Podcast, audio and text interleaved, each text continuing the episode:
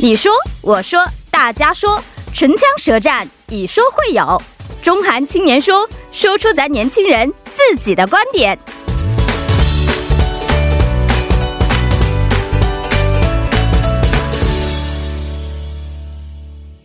中韩青年说以最直接的方式秀出你的思想。那每周日的中韩青年说呢，我们将会邀请中韩两国青年代表，围绕当下中韩两国年轻人关心的话题啊来展开讨论。那今天呢，作为中国青年代表出场的呢，是就职于某视频内容制作公司的管子莹女士，你好。你好，主持人好，听众朋友们，大家好。你好，那另外一位韩国的青年代表呢，是目前就读于韩国外国语大学中文系的卢炯熙同学，你好。啊，你好，你我好是今天的韩国青年代表嗯，两位好，两位是第一次见面是不是？啊，是的对，今天是的啊，当时我们这个节目完全是用中文去进行交流的，因为对于我们的管同学来说，应该是完全没有问题、没有压力的，是不是？应该是吧？应该是啊，但是我们这个卢同学来说，可能稍微会有一些压力了，因为作为韩国人说中文，而且参加的是一种讨论节目，会不会觉得呃有一些不方便呢？呃，是的，我这次是第一次的一种就是录音嘛，所以说会有一点紧张有点紧张，但是中文已经说的非常不错了，啊，谢谢。嗯谢谢哦。说的好吗？你觉得管管同你学好到让我有压力。是啊我觉得跟跟中国没有什么区 别。那您在中国待了多长时间，学的这么好？啊、我是小时候从四岁开始在北京长大的，然后从四岁开始长大的哇啊啊，，小学还是在北京初中，对，一直咱在北京学的好像是长还普通话，是 不是？对，非常标好像准比。我们还要标准一 些。对对学的北京话是。然后呢，待了多长时间？大，然后应该是总共待了十五年到十六年左右，一直到高中十毕五业。到十六年，哇哇！那现在一半的时间都是在中国度过的，是吗？对，过一半的时间哦还是在中国长大的中国长大的哦，那中文应该完全没有问题了。啊。我以第前一上语言现在觉得哪个更加方便一些呢？像我以前的话，初中的时候是感觉是中文说的更好一点，但是由于现在在韩国上待大的时学间待的时间比较一些了。长，对，哦所以说还是韩语更方便一点。哦，现现在来说，但中文也没有完全没有问题。在呃，我也希望是这样。 嗯哦，对是非常不错，说的是不是？我觉嗯对得我要能韩国语达到这个程度的话 啊，那完全没有问题了。然后管同学，我啊、这个来到韩国多长时间了？我来韩国快七年七年时间，对六年那韩国语应该也是不错的，啊、还行吧。还可以，非常谦虚啊。当初为什么来韩国了呢？哦、因为我是大学上的二加二，在国内读两年， 来韩国读两哦年类。似于交换学生这样的方式。哦来了韩国以后，上完两年学以后，又自己留下来、想读研究生，嗯嗯嗯，哦然后又读了两年研究生，然后毕业以后机会又很好，立刻又在韩国就业，于哦是又待了两年，还挺读顺风顺水的。对哦，外面的这位朋友是您的哦，经男纪人吗朋友， 男 朋友，我的韩语老刚才我也看到了师是韩语老 师，从韩语老师变身为男朋友的身份吗？啊没有没有，本来可以做我韩语老师，哦但是哦哦认识了以后，韩语反而越来越差啊，为什么他的中文应该是越来越好是吧？啊，没有，他不会中文，不会中文，对，那为什但么怎么交流啊？两个人是然后可能就是谈恋爱会这样子吧，心男朋友会觉得你啊，我用韩语说，哦他中文哦不会，但是是我错了，可能不会纠正我，哦这样，所以就会越来越差。那可能会越来越地道吧，就是就是 啊，所以说错的时候也不知道，其实。啊、越来越不会说敬语是，哦，哎，会这还是个问题。工作的时候比较不方 便，对是吧？对对，是的，呃，两位啊都是在中韩两国有过读书和学习、工作的一些经验啊。那看了一下我们的卢同学，现在是还是在就读是吧？读书的过程当中，嗯，嗯，对，中文系。对，现在是中文系。那你这个学习中文有点作弊的嫌疑吧？我 觉得中文这么好，还学中文系，那啊对你来说，这个你好像比教授说的中文还要更好一些。啊、在口语方面有可能是我说的，也许会比教授更流利一点，但是嗯知识方面的话是完全不可能相比的。 知识方面指的是什么？其实我们很多同学不是特别清楚中文系学的是什么，对，对吧？对学中文系学什么呢？到底？呃，像我现在就读的这个大学，嗯由于它是一个外国语大学，所以说嗯不仅仅是中文系，就是很多外语系，就是很专业。嗯嗯嗯，嗯、比如说现在我们这个中文系，准确的说是一个中国语大学，中国语大学，哦然后里面还会分成两到三个的更专业的这种中文系。哦，那您现在学的是哪个方面的？我现在学的是中国语言系，中国语言系，对对，研好研研深啊研究的是什么？这个我们都不知道研究什么就东西。嗯是比如说上课的话会学这种字的发音，它是属于是什么，是靠什么哦部位去发音的对对对啊，它发音的器官用哪个对部位去对做，对为什么会发成这个音？，对，或它者的是演变的，过程是吗？。对对对对对，我的天呐！那会这学个甲骨文挺吗？深哦，因为我有一个很好的朋友，他是对在韩国这边读的中文系，研究生两年时间只研究了一个字。 当时我就特别吃惊，说你研究两年研究一个字的原因是什么？他就说啊，要研究这个字的由来是什么样 的，为什么会转变成这个样子，然后毕业之后写了一篇嗯论文关于这个字的。你们也差不多是这样子吗？应该是没有夸张到那种地步，但是也是就是学的比较深刻，哦比较深一点嗯是。好，两位真的都是在各行各业现在非常出色的人才啊。那么今天我们讨论的这个问题，其实呢也是不是特别的浅的问题，比较深刻，我觉得对于韩国社会来说也是非常非常重要啊。那据我所知，最近报道了一条新闻，首先呢给各位介绍一下，就是韩国二零二零学年高考呢，现在马上将会于十一月十四号举行。那据韩国教育课程评价院表示啊，今年共有五十四点八七万名考生将会报考，同比是减少了。四点六万多人，那据悉呢，这也是韩国历史上啊这个应届考生首次降至四十万人以下的情况。嗯，不过这个韩国高考残酷的指数啊，却没有任何的改变啊。其实中韩两国呃国情还是比较相近的，就是说对对于高考还是非常非常重视的，觉得高考啊就是一考定终身，是不是？然后呢，这个千军万马过独木桥，考好的话人生就开挂了，考不好的话人生就没有希望了。所以今天我们要。考这个一起探讨一下这个高考的热度啊，聊聊高考的话题。想问一下我们管同学，您是在中国国内参加高考的，对，哪个省份？呃，江苏，江苏，江苏听说很难的一个省份 吧？呃，对我们，我正好也是对，就是在很难的那个时机，啊，在江苏，我们是自主出卷子，不参加对全对对国对统没一错考试。啊、特别然后特别我们，特冷这么一个一个地区，有这么几个地区是自己出卷子，嗯，对、哦然后我们很羡慕别的地区，为什么呢？因为对我们来说，我们是全国都一样嘛，高你考们考相当于是一个试点儿嘛？我们有有这样实行了十年，哦，嗯，十年都是江苏独立出卷子。是是是是是，然后我们的高考基本上是三年一改，五年一改，就是在哦十年的这个阶阶段经常呢改，也在是吧哦不停的更改制度。比如说，大家都一样学九门功课嘛，嗯语数外、物化、史地生，嗯，看来毕业很多年都忘了是。对九门功 课。是然后对我们来说，我们高考的总分只有四百八十分，总分才四百八十对，分，只考语数外那。我超过了你们的总分，简对直是。，就经常去被人鄙视，你们考多嗯少？我们考三百多。三百多，三百多能上大学 吗？是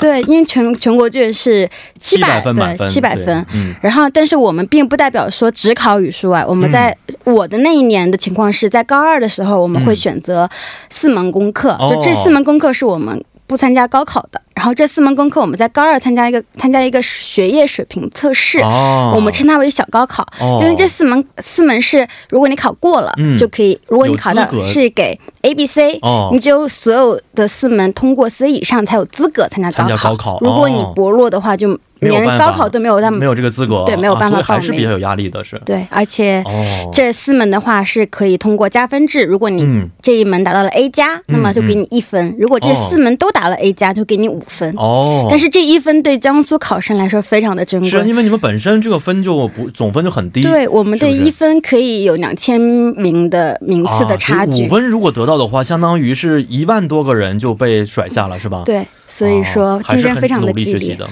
然后高考的时候也是总分只有语数外嘛，嗯嗯嗯然后还会选两门功课，这两门嗯功课是只作为等级来算。然后哦，对我们来说，举一个很简单的例子吧，嗯嗯，如果我我选了物理跟化学，嗯嗯然后我这两门，但是我很差，嗯我物理化学可能只得到了 B，、嗯但是我语数外总分我就算得到了满分，我也没有办法上清华，啊，是吗？因为清华哦你瘸的腿儿了已经，，对，因为清华的标准是必须你的两门啊都是两项全才也得才可是以全 A 以上，哇，要求这么严格，而且很复杂，对对，作为我是中国人，但是我也是第一次听说这样的一些教育制度，我没对听过这样的非常复杂的一些高考制度对啊，听起来其实还是很困难的。呃，我所以们从高一开始，对大家就已经开始打起精神来，要为这个三年之后的高考做准备了。是是，初三毕业基本上就是，嗯，两个月的暑假，一个月暑假在玩，一个月暑假嗯人就生已最经后的在一个比较光辉的假期，对，就是很惨。这是啊，我们都非常不清楚的江苏高考的一个制度，是不是？对因为其他省份可能就是看最后的一考、嗯对决定你能上哪个大学，是吧对对就可以了。那韩国这边是什么样的呢？韩国我知道，其实高考也分成很多种，是吗？说实话，由于我是既没有参加中国的高考，啊也没有参加韩国的高考，哦，那你然后现在的学历是什么学历呢？ 我现在是也大学吗？也是高考毕业以后，然后现在是大学就读。哦，那您怎么上的大学？像我的情况属于有一点特殊，哦像我由于是在以外国人的身份在嗯中国住嘛，所以说，但是中国是不允许就是外国国籍就是参加高考的。是是是，但是我当时就是为了在韩国上大学，嗯我当时就是是在一个韩国国际学校，嗯嗯，是专门呃准备考清华大学的一个，就是如果就是能录取清华大学，能拿到一个清华大学的录取通知书，嗯嗯嗯，那这个就是也可以代表，就是可以证明我的一个中文实力达到了一个标准，哦所以说就是为了拿到那个证书来哦，韩国，来韩国，就是上一个更好的大学那个证书在韩国也是被承认的。啊、这个的话，其实也是要看。所申请的这个韩国的这边的大学，它是哦怎么来看待这个证书？哦，所以您没有参加过任何的高考，但是可以上到韩国的这一所外国语大学，对，就是因这为边是有中很多文种非，常优秀的原因，相当于特招的这样的方式，，对，和特招是属于同一种对方同一式种去方式进行对的。哦，那这样的方式其实听起来比较容易，其实中国我记得也有吧。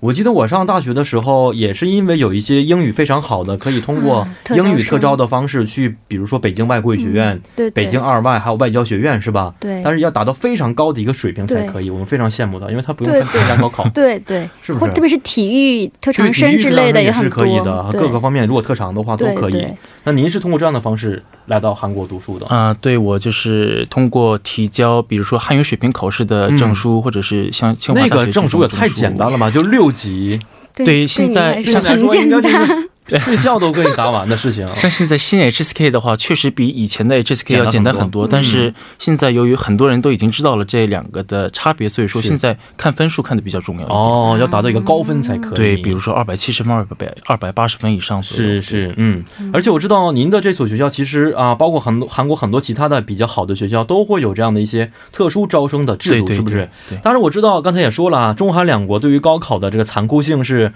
不相伯仲的，两国都非常重视高考啊。那我们现在来这个看看哪个更难一些啊？两位能不能给我们稍微介绍一下中韩两国高考到底有多残酷呢？我刚才来的时候看了一个，我因为我喜欢刷嗯一些软件嘛，然后看上面讲今年的呃二零一九年的高、嗯嗯嗯高考报名人数是一千万，哦，中国是一千突万破一人，千万。这么多人居然对，但是看到底下还有还有几个数据说的是，哦但是录取率达到百分之八十以上，哦，因为学校有很多，其实 就是学校很多。录取率是百分之八十多，但是高考参加的人数有一千万人，有八百多万学生会进入到高大学上学，但是也吧相对有两百多万学生没有办没法有进办入法，进入连到很高一般的大学都是没有办法进是去。是啊、而且在中国要进不了大学的话，其实也是对于未来很有影响的一件事情，嗯对对是。好，那韩国今天我刚才也介绍了啊，今年嗯有五十四点八七万，比以前减少了四点六万多人啊，所以是一个呃历史性的低记录。那韩国现在残酷表现在哪些方面呢？呃，首先我感觉就是韩国以教育方面特别严格，应该是就是嗯在全世界已经是受到了一个公认了。嗯嗯，因为像呃韩国的从小学生开始，就是基本上每个家庭都会让他们就是受到更好的教育，嗯就是会给他们报很多这种补习班呐、啊哦或者是给他们私人教师啊是这种上课的是是机会。但是他们从小学开始就会基本上就是没有什么嗯个人的娱乐时间的，哦，尤其是像高中的时候是嗯最残酷的一个阶段。嗯嗯他们会嗯从什么早上七点八点嗯上学之前就开始学习，我们五我们五六点 就，我们还要跑操。啊，对吧哎，韩国有这个项目吗？早晨起来要跑 操，就是运动韩跑操场几圈，韩然后再开始进行上课。啊，这个的话，我没听说过韩国有这个项目啊啊啊，对我没有，我哦但是做操好像都没有吧？对，这个相比中国来讲是这部分的话，您在呃您在应该中国没有做过这个第几套广播体操吗？啊，我都做过，我从啊小是学吗开始就是都 做过，每周一都要升国旗啊，这个也很有意思的对对一个经带历啊，红领巾什么的。是。所以呃，韩国这边其实补习班是占到了更多的时间，是吧？啊，对，差不多是嗯这样的，应该是。因为我听我们周末另当另外一档节目是讲育儿的这么一个节目啊，是听说韩国小学呀、下午一点两点就放学了，对，然后而且呢，很早大部分时间到晚上都是要在补习班当中度过的。对对，啊对，中国这边补习班其实也是比较厉害吧？对，也很猖狂，嗯猖狂，猖狂非常的猖狂。嗯就是，特别是父母之间，首先大家都工作嘛，嗯如果你小孩不送到补习班呢，干嘛呢？嗯所以不管是艺术类的，还是说就是学学习类的，嗯都会说选择送到补习班来度过这个父母不在的时光。没错，是说到补习班这个方面，我就不得不说补习班的费用了啊。呃，两国说实话，这个经济发展的水平有一些差距在里边。对中国还是处在一个高速发展中的发展中国家一个阶段，对那韩国现在已经是 OECD 国当中的一个国家了，是不是？嗯对经济整体的发展水平啊，可能有一些差距，但是对于教育投入都是非常巨大的。韩国这边补习班的费用有没有一些调查呢？韩国的话，基本上是一个孩子他嗯一个月私教育的费用，应该是在韩币四十万到六十万左右，这个哦就是基平本上、均水对平平均啊，四十万到六十万，这就大约人民币大约三千元左右呗，嗯，是不是？对对对，啊，对两三三两三千左右的水平对对哦对，这是平均水平，一个孩子对，因为他一个孩子的话，像一门课的话，嗯一个月的费用起码是在十五万到二十万左右。嗯嗯嗯嗯像就说呃，一般会给孩子们就是提供补习班的哦机会的家庭，一般上是四十万。四十万，啊这是60对比较少的一个水平，我可能觉得，比如说最要补的数学对，当然国会语对啊，这些英语比较难的可能要上对的，，而且会根据补习班或者是私人教师的这种、呃嗯能力，那肯定费是用也价不格一也样会得有一会比有如说韩国很康他大的们差的别。嗯北七东那边对很贵对对，是不是很夸嗯张？对，而且韩国这边教育这个艺术方面的教育费用也非常贵吧？对，比如说像什么音乐方面呢、嗯或者是美术方面，这些也是非常夸张的。对，嗯，那中国这边的补习课，除了这些艺术方面的，其他方面的费用有没有一些统计，或者说您知道的一些情况呢？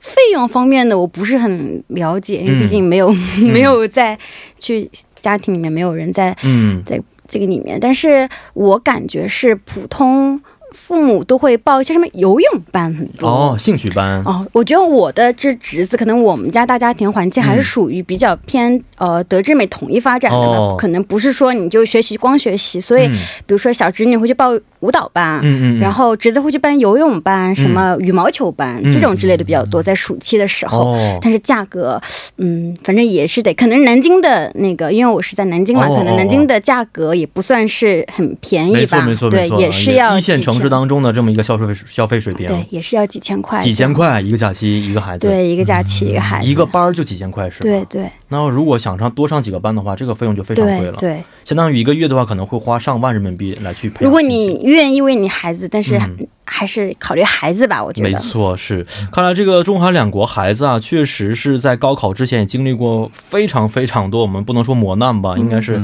呃很辛苦的一段时光，是是不是？是呃，其实我看了一下韩国有这样的一个形容词啊，说这是一年一度决定人命运的一个大型活动，比死刑更加残酷啊、只有少数人能够在高考之后成为贵族，大多人都可能成为被害者。两位觉得高考成功之后，真的会成为的是贵族还是被害者呢？对于这个这个说法怎么看待的？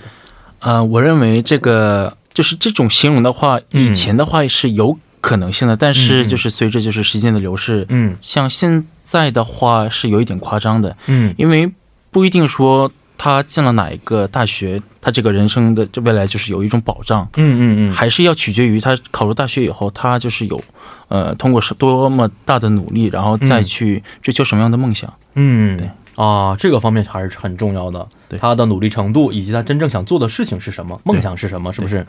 嗯、这个思想其实现在很多年轻人的家庭可能会意识得到，嗯、但是还是有很多家庭觉得高考还是非常重要的啊。是，呃，那我们管同学，您是怎么看待这句话的？嗯我觉得高考确实很重要，特别是对像我们平民老百姓家的孩子来说，嗯嗯嗯高考非常的重要，因为你没有办法，你跟那些有钱有势的家庭你拼不过。哦如果没有高考，那我更加没有任何机会说哦可能会得到一个机会去出人头地，或者所是以有高考让孩子们这么痛苦。如果现在你要当这个国家的总统的话，你想你可以废除高考吗？我有这个觉得权利的话，我觉得我应该不会。不会。原因对就是原因就是，虽然废除了高考，嗯对一部分条件好的孩子来说，可能说啊，我我解放了。嗯嗯嗯嗯但是对，比如说山区啊，因为中国毕竟还是地域发发育很不，是地域发是展很不平衡嘛嗯。那对那些地区的孩子来说，只会变得更不公平，因为他嗯们连通过努力学习得到改变自己人生的这一点点机会都没有了。嗯嗯嗯嗯嗯虽然说现在可能教育资源不平衡，可能会导致那边的孩子已经弱于嗯啊，比比如较说发北达地区的对一些北孩上子广们的，但嗯是如果你连高考都剥夺剥夺的话，嗯嗯那他们就更加没有一丝的希望说哦改变自己的人生。是啊，说的非常有道理。所以您的方式可能说加强一下比较薄弱地区的教育资源，对让他有更多的机会接受教育，来通过对高考来实现自己人生的梦想，是不是？对，没错，中国的情况确实是这个样子。那韩国，我觉得现在也差不多吧，因为有钱的人他可以通过更多的补课的方式来上更好的学校。对对地方的一些家庭可能没有那么多钱的话，就很难上更好的学校。情况真的是这样子吗？对，确实和刚才这位同学他说的是完全一样的，我也是非常同意他的意见。嗯，虽然说通过高考来评价他们的这个地位的话是有一点残酷，但是确实是对非常公平的。嗯嗯嗯对，因为通过这个高考才可以就是分辨出来哪一些人做了多么大的努力啊，嗯肯定是在那嗯嗯边是有一点差距的。嗯嗯嗯，对所以。嗯，衡量这个学生将来有没有发展的潜能，包括他是不是付出很多的努力在学习方面，高考是比较好的一个试金石，是不是？对，还我感觉还是有一个必要性的。嗯，没错。那两位也都参加过各种的考试，包括我们广东学也参加过高考，是不是？是觉得在高考过后会改变你的人生吗？改变应该也有吧，嗯嗯因为其实我是属于呃，如果按照刚才那句话来的话，我是属于被害者，因为我高考失利了， 我没有考好哦没。有考好我。没有考好，但我没有考好以后，我就会想办法，那哦怎么样让我我不的、好意思问一下，您跌入到第几志愿？我是第二志愿吗？哦，那还不错呀。但但是就是因为自己，因为我们是知道分数以后填啊，啊所以心里跟我们不太一有、样对、啊心里有底。嗯嗯嗯嗯对，但是我当时因为高考失利了以后，我当时反应就是啊，那我可以去看我有什么能力是好的，那我就嗯往嗯这一方面去发展，我就不一定说必须得上清华、北大二幺幺、嗯九八五。那我觉得我因为我从小到大可能文科比较好，嗯嗯英语比较好，哦语言比较有天赋，再加嗯上嗯我对韩国也有喜欢，嗯嗯嗯。当时我就说啊，那妈妈这样子吧，我去上二加二，哦我在国内上两年，去韩国上两年，然后我在嗯嗯韩国再去，就是因为我喜欢语言嘛，嗯，我在在韩国再去通过韩国去上这嗯个嗯嗯研究生，是可能这一条路也不一定就会比国内很差很多，嗯嗯嗯，所以我就就是通过这种方式去是实现自己的这种命运的小转折吧。是是嗯如果是像大部分孩子这样，可能啊，我高考失利了怎么办？我哭的、呃哭一哭，然后就可能是就坠落堕落的话，那可能也不会有现在坐在这没边的错我。没错，也相当于给自己心智上对更加成熟了，是不是？对，没错。那我们的这位同学，您怎么看待的是？是高考会改变一个人的人生吗？我感觉就是很难去来评价，就是这种观念，就是、嗯但是我认为还是取决于就是个人嗯嗯他嗯自己对自己的这种路程是有一种什么样的计划。嗯嗯嗯嗯嗯，不管我感觉一个人就是去了再怎么好的一个大学，但是他同样不努力的话，也是没嗯有希望的。是的，没错。那还有不到一个月的时间，就是韩国高考了啊。嗯对，作为您是韩国代表，今天是对于韩国这些参加高考的学生们有什么要说的呢？啊、首先我想说的是，虽然大学嗯、在现实中是非常重要的一个，呃，能证明自己的一个条件，但嗯是，呃，就算没有获得自己就是想要的所希望的成绩，但是嗯还是不要太放弃自己的未来，或者是嗯就是感觉，呃，没有考到我想要考的大学，那我就、嗯我感觉我的人生就废了。我感觉这样的话哦就是、这样的想法不需要。。对不需要，完全不需嗯，要。还是要打起精神来面对更好的对对对嗯人生，是吧？没关系，还有复读呢，是不是？对。 好，那我们的这个刘同学，您有什么要说的吗？我是首先觉得高考嘛这件事情是勤能补拙的一件事情，嗯嗯在一定程度上，如果你不是特别笨，其实你勤奋就可以让你高考得到一定，不会说特别上不了大学。按是中国的情况是来说，你至少可以上了大学。嗯，但是不要特别的有心理压力，因为嗯不是说你进了很好的大学，你就一定会有很好的出人头地的这个机会呀、嗯或者是未来。所有的一切还是靠你高考，高考其实只是一个。不是句号，只是一个逗号。哦你完了以后，后面才开始你的人生。嗯嗯高考只是说帮助你说接触怎样的一个人群，嗯所以说得努力学，但是是不要有特别大的压力去学。好啊，两位说的非常好，也希望两位今天的这些，呃，至理名言可以帮助我们这些要参加高考的学生们，给他们加一把劲儿啊！希望他们也取得非常圆满的成绩。好，今天也是非常的感谢二位的参与，咱们下一次有机会再见。好的，谢谢，再再见嗯。再见。那伴随着今天我们中韩青年说节目的结束呢，到了跟您说一声再见的时间了。节目最后呢，代表作家尹月和董爱颖以及制作人刘在恩，感谢您的收听。明晚八点幺零幺三信息港继续邀您一同起航。